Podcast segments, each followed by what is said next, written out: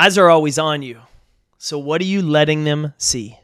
Good morning, competitor. Jake here, your Chief Encouragement Officer, and welcome to today's episode of the Compete Everyday podcast. Hey, listen, quick note about the importance of you're being watched. You may not realize it, but you're being watched. And it's crazy how things that we don't notice, things that we don't think about, come back later. I had a chance earlier this fall to keynote a conference for a leader. And this is the leader that I got to know years ago. Didn't know what they did for a living, just knew who they were. In fact, we worked out together in 2016 and 2017. And when this individual was wanting to host a retreat for all of his leaders, his company gave him a list of speakers. He wanted them to focus on how do we be more competitive? How do we control what we can? We're dealing with some challenges. We're dealing with some frustrations. There's supply chain issues. There's things outside of our control. And I really just might need my leaders to lock in, control what they can, and focus on getting better. And he said, when I looked at all these speakers, he said, the only thing I kept going back to is you.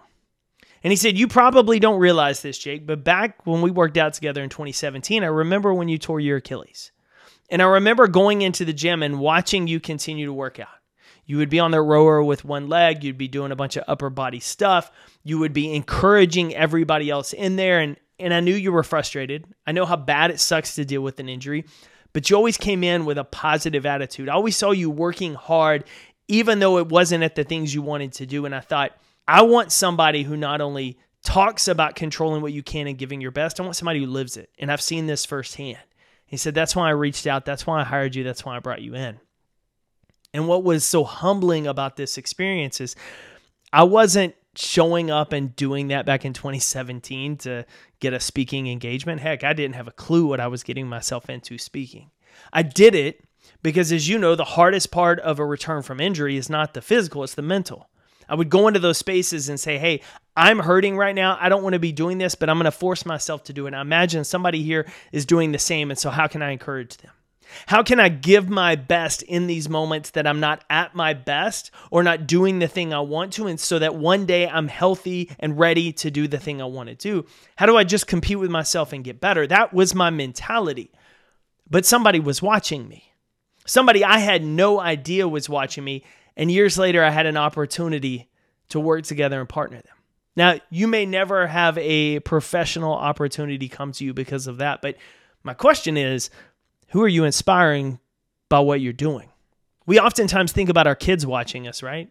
Kids mimic us, they repeat words after us, they do the things we do. We sometimes maybe think about our spouse or our friends watching us.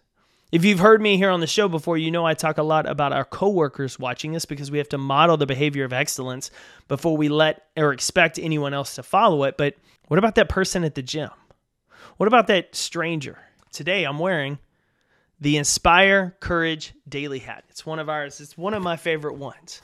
And it probably wasn't and won't be one of our best selling designs of all time, but it's one I took a lot of pride in because we inspire courage in two ways every day, right? We do it with our actions, we model the behavior where that person that's dealing with an injury going into the gym still giving our best where that person that's dealing with debt still showing up and finding a way to chip at it we're the person that's going through a nasty divorce and we're still showing up for our kids and for ourselves to get better instead of crawl into a bottle or crawl into a hole we're the person that just get, got laid off from our job yet we're still out there networking and building relationships and asking people how we can add value. We're doing it with our actions and people are watching that they're seeing how you respond to frustration, seeing how you respond to things outside of your control, seeing how you respond when they themselves know, I can't do that.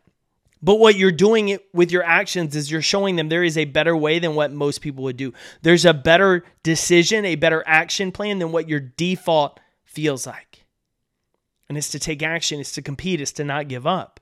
So we inspire courage every day by doing that. And then we inspire courage by what we say but how we speak life into others, how we encourage people to go chase greatness. That's what encouragement is, right? Inspiring courage. And what's courage? Is taking action when you're scared, when you got that pit in your stomach, when you're uncomfortable. It's for some of us, it's walking into a networking event for the first time and talking to random strangers. For some of us, it's putting our name on a resume and sending in an application to a new job or a new industry. For some of us, it's working out for the first time in our life. See, that was the thing. If you remember that episode uh, earlier this week that I talked about that lady that I've known from my church growing up, who at the age of 70 started working out with her granddaughter. because of what she heard here on the show. I never thought about that, right? I, am putting out messages, but I never thought that a person who I've known my entire life heard something I said, felt encouraged by something I said, and then decided, I'm going to start doing this. We don't have to have a podcast to make an impact. We don't have to have a platform make an impact. All we need to do is show up and lead by actions and find the ways to speak life into others. That's it, right? People are always watching you. Your teams are watching to see how you handle stress and challenges. Your teams are watching to see how you handle good times. Your kids are watching your actions, they're hearing your words. Your spouse, your friends, they're seeing how you respond to challenges, to stressful times, to frustrations. They're seeing how you can be cool under pressure, how you can be collected and optimistic in the face of challenges. Everybody's watching. So, what are you showing them? Are you showing them what they're used to seeing? What's common today? Are you complaining? Are you venting? Are you pointing the finger? Are you letting your efforts dip to the circumstances because you don't want to be there? You don't want to be doing this. You don't want to be dealing with that? Or are you doing something different? See, when we act and blend in with everyone else, we don't inspire courage. We don't inspire change. We don't lead because our actions look like everyone else's. But when you do something different, when you're the person that walks away from a group that's gossiping because you don't want to be part of it, when you're the person that shows up and gives your best efforts, even though it's on a task you don't want to be doing, when you're the person that prepares for the presentation for that prospect because you want to nail it instead of wing it, other people are always watching you. And so, what are they seeing? Take pride in the fact that you get to be someone setting an example for others, that you get to be someone inspiring courage in others, that you get to be someone leading the way for others because there's a lot of people that have never seen what it looks like to go be great. There's a lot of people who have never seen what it looks like to go chase excellence. There's a lot of people who don't have an example or a role model to follow, and they're looking for one. So, will you be it? Will you allow your actions this year to be different? Will you allow your words this year to be different? Will you do something different than what they're used to seeing so you give them a blueprint of what to follow and then you inspire the courage within them to take action? People are always watching you. Are you going to be a leader that models the behavior of what others should aspire to be like? Are you going to be like everybody else? Which essentially is a warning of what to avoid if you want to succeed. Be different this year, competitor. Understand that eyes are on you. It's not a bad thing, it's not pressure.